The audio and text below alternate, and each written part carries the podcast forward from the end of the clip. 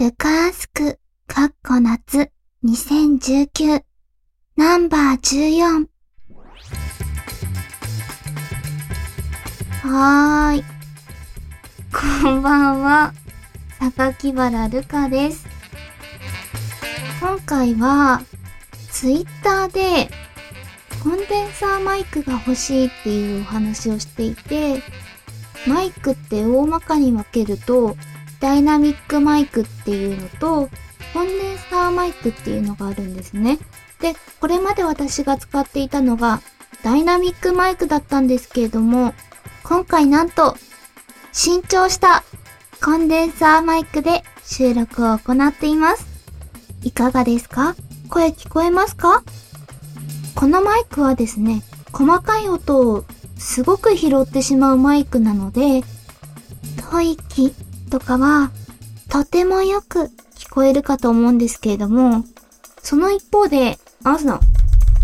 私 Mac なんですけど、Mac のクリック音とかすごい響くように取れちゃうので、あ、今、質問あさってんなとかバレちゃうんですけど、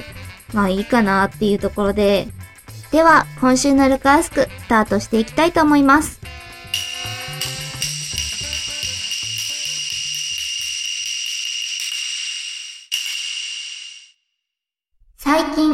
頑張ったことを教えてください。最近頑張ったことは、手芸です。あと、裁縫です。私は、家庭科の時間が中学時代すごく苦手で、特に手縫いとかミシンとかダメだったんですけど、手先が不器用なわけではなくて、手先はむしろ器用な方だったんですけれども、性格が大雑把なもので、まあ皆さんご存知かもしれないんですけど、私結構大雑把な性格してるんですよね。うーん、待ち針刺して、綺麗に揃えて、布を縫うみたいなのがちょっとめんどくさくて、いやー、フリーハンドでいけるだろうみたいな感じでガガガッと縫っちゃったりとかして、あんまり縫うのが得意じゃなかったんですけれども、その、前回、前々回お話しした新しい趣味ができたっていうお話の中で、コスプレっていうことをお話ししていたので、コスプレってどうしても、うん、売っている既製品の衣装だけだと、間に合わないパーツがあるんですよね。ブースでキリサメマリサのコスプレ姿のチェキを売っているんですけれども、そのチェキのマリサの髪のリボンがなかったんですよね。で、イラストとか原作とか見てみると赤とか紫とか白とかあって、で、白い布が安く売ってたので、自作で白いリボンを作りました。あとは、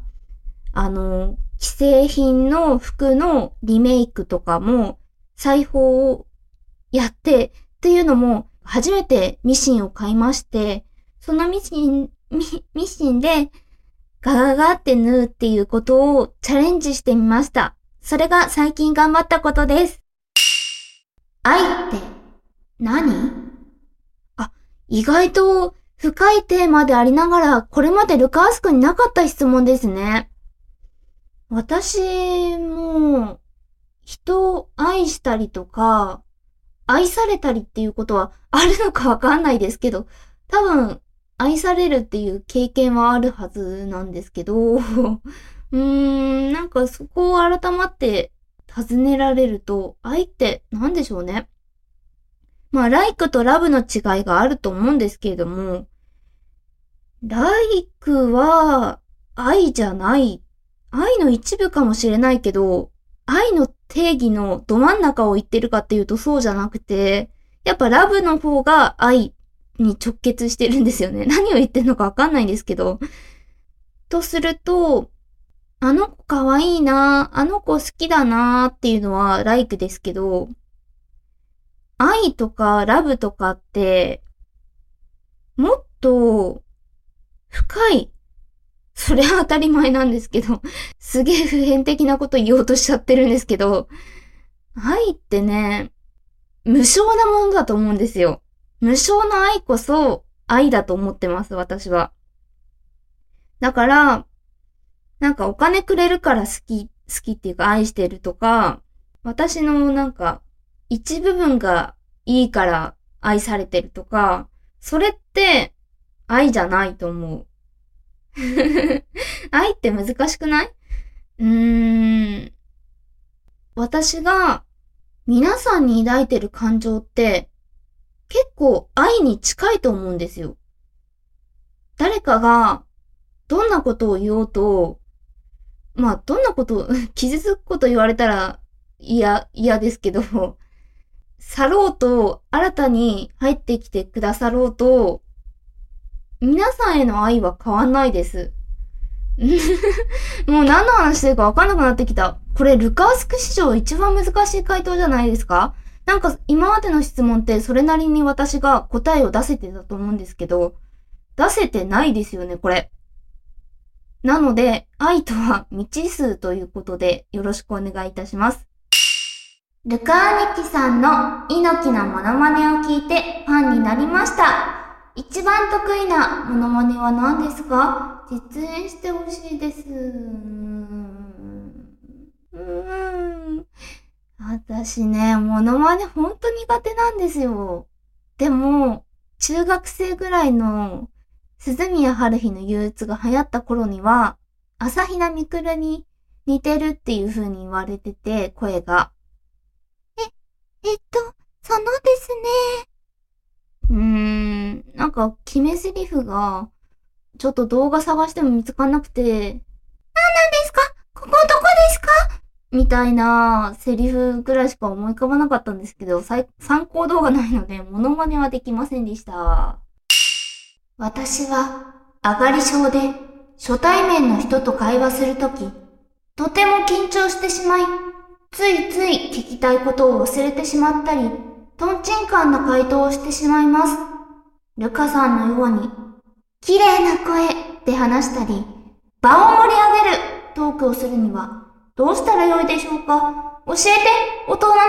さん一茶の休日さんです。うーん、私も人見知りなので、この気持ちはわかりますよ。そう、聞き忘れってよくあるんですよね。なので、うーん、例えば病院に行ったりとかして、いや、風邪で鼻水が出て、咳も出て喉痛いんですみたいなことは、ちゃんとメモっていくようにしてます。いや、そうじゃないと忘れちゃうからね。初対面の人に会う時の聞きたいことをリストアップしておくといいんじゃないでしょうか。例えば私は、あの、キャラ伝で初めての方とお話しするときに、えー、どこでこのアプリ知ったのってこととかを、初めに聞くようにしていて、パターン化しちゃダメですけど、これを最初に聞くといいかもなっていうことを把握しておきながらキャラ弁に挑んでるので、うん。リストアップは結構いい手段かなと思います。トンチンカンな回答はまあ許されますよ。まあその人のキャラクターとしてね、一茶の休日さんがどんなキャラクターか私にはわかりませんけれども、トンチンカンな回答をしてもいいじゃないって思うんですよね。そのテンパり具合がまた面白さとか可愛さとか魅力につながっていくと思うので、トンチンカンでもいいと思います。そこは。ルカさんのように綺麗な声で話したり、だって。綺麗な声かわかんないんですけど、職場ではよく声が通るねって言われるので、まあ、嬉しいんですけれども、うーん、でも、イッサの休日さんもよく通る声の方なので、そこは大丈夫だと思います いや、あんまり、あんまり人のことを言っちゃダメですけど。はい。場を盛り上げるトークも、最初のうちはしなくていいと思います。で、慣れてきたら、だんだん、あ、この人たちの集団の中に入るときは、私はボケていいんだとか、ツッコミにした方がいいんだとか、いや、聞き役に徹した方がいいなとか、話した方が盛り上がるなとか、見極めができるようになってくるので、まずは様子見っていうのが私の人見知り術です。中学の頃の印象に残っていることを教えてください。私ね、中学ね、中二病真っ盛りでね マジで中二病の、ド先端を言ってたのでお話できることが限られているんですけれども、ええー、なんかそういう中二病エピソードしかないんですけど、印象に残ってることか、そうだな、当時、黒と白のしましまのニーソックスが流行ったんですね。多分ゴスロリとかの文化の一部で それが流行ったんですけど、うーん。絶対似合わないだろうっていう服にも、毎回毎回そのニースを履いていって遊びに行ってたのが すげえ謎すぎて、印象に残ってます。いや、マジで似合わなかったからね。私の太い足に、白黒のニーソックス。しかもなんか中学生ならではのさ、なんかダサい T シャツとかにそれ合わせてんだよ。マジで黒歴史だわ。新しい名前を僕にください。んと、思いついた擬音で、ふみゅとかどうですか？ふみゅ。ふみゅさん。言いにくいですけど。ふみゅさん。お願いします。好きな擬音は何ですか？あ、さっきの回答で答えちゃったじゃん。好きな擬音とは限らなかったけども。好きな擬音。ふにとか、ぷにぷにとか、そういう柔らかい音が好きです。恥の多い生涯を送ってきました。自分には思い出しただけで赤面してしまうようなエピソード、黒歴史がたくさんあります。ルカーネ記にも恥ずかしいエピソードや黒歴史はありますか？可能な範囲で教えてくださいはーい。いやー、その、ニーソの話とか、正直黒歴史なんですけど、っていうか、中学のエピソード全部黒歴史なんですけど、もっともらしい黒歴史があって、私、放送委員会に入ってたんですよ。委員会は放送委員で、で、放送委員って、放送室でお昼を食べて、お昼の放送を流すんですけど、そこで、うーん、3曲ぐらい自分の好きな曲を流していい時間があって、そこで、自分の好きなアニソンとか声優ソングとかを流してしまって、当時なんか、いや、この曲いいからみんなに聴いてほしいって本気で思ってたんですよ。いや、もちろんその曲たちに罪はないんですよ。その、いいアニソンだっていっぱいあるし、いい曲はいっぱいあるけれども、やっぱ中学の給食の時間にあった曲っていうのはやっぱり存在するんですよ。なのでちょっと場の空気読めてなかったなっていう感じで、そのアニメ声の曲を流してしまって、多分、教室は凍りついたんだと思います。それが私の黒歴史です。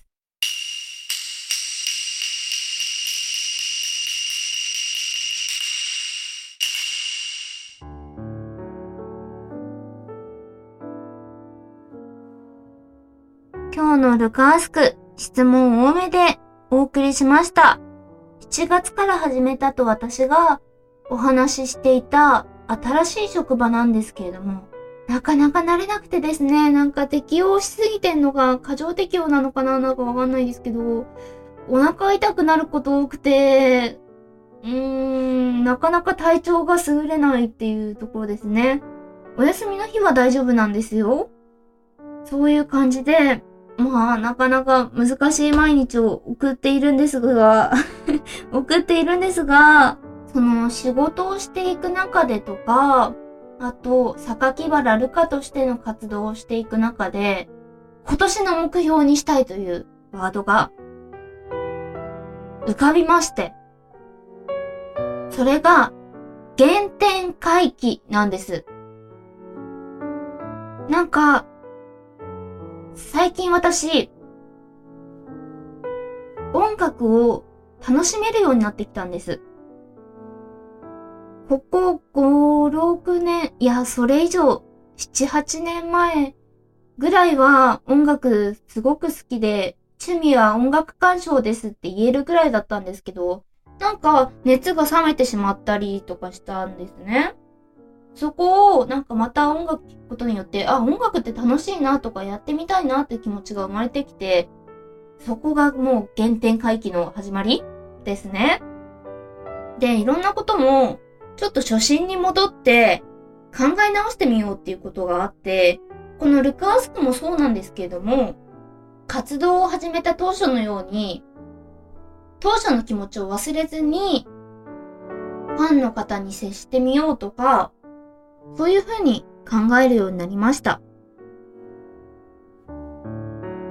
っていう感じですかね。なので、この夏は、原点回帰、初心を忘れずをテーマに頑張っていきたいと思います。ではまた来週おやすみなさい。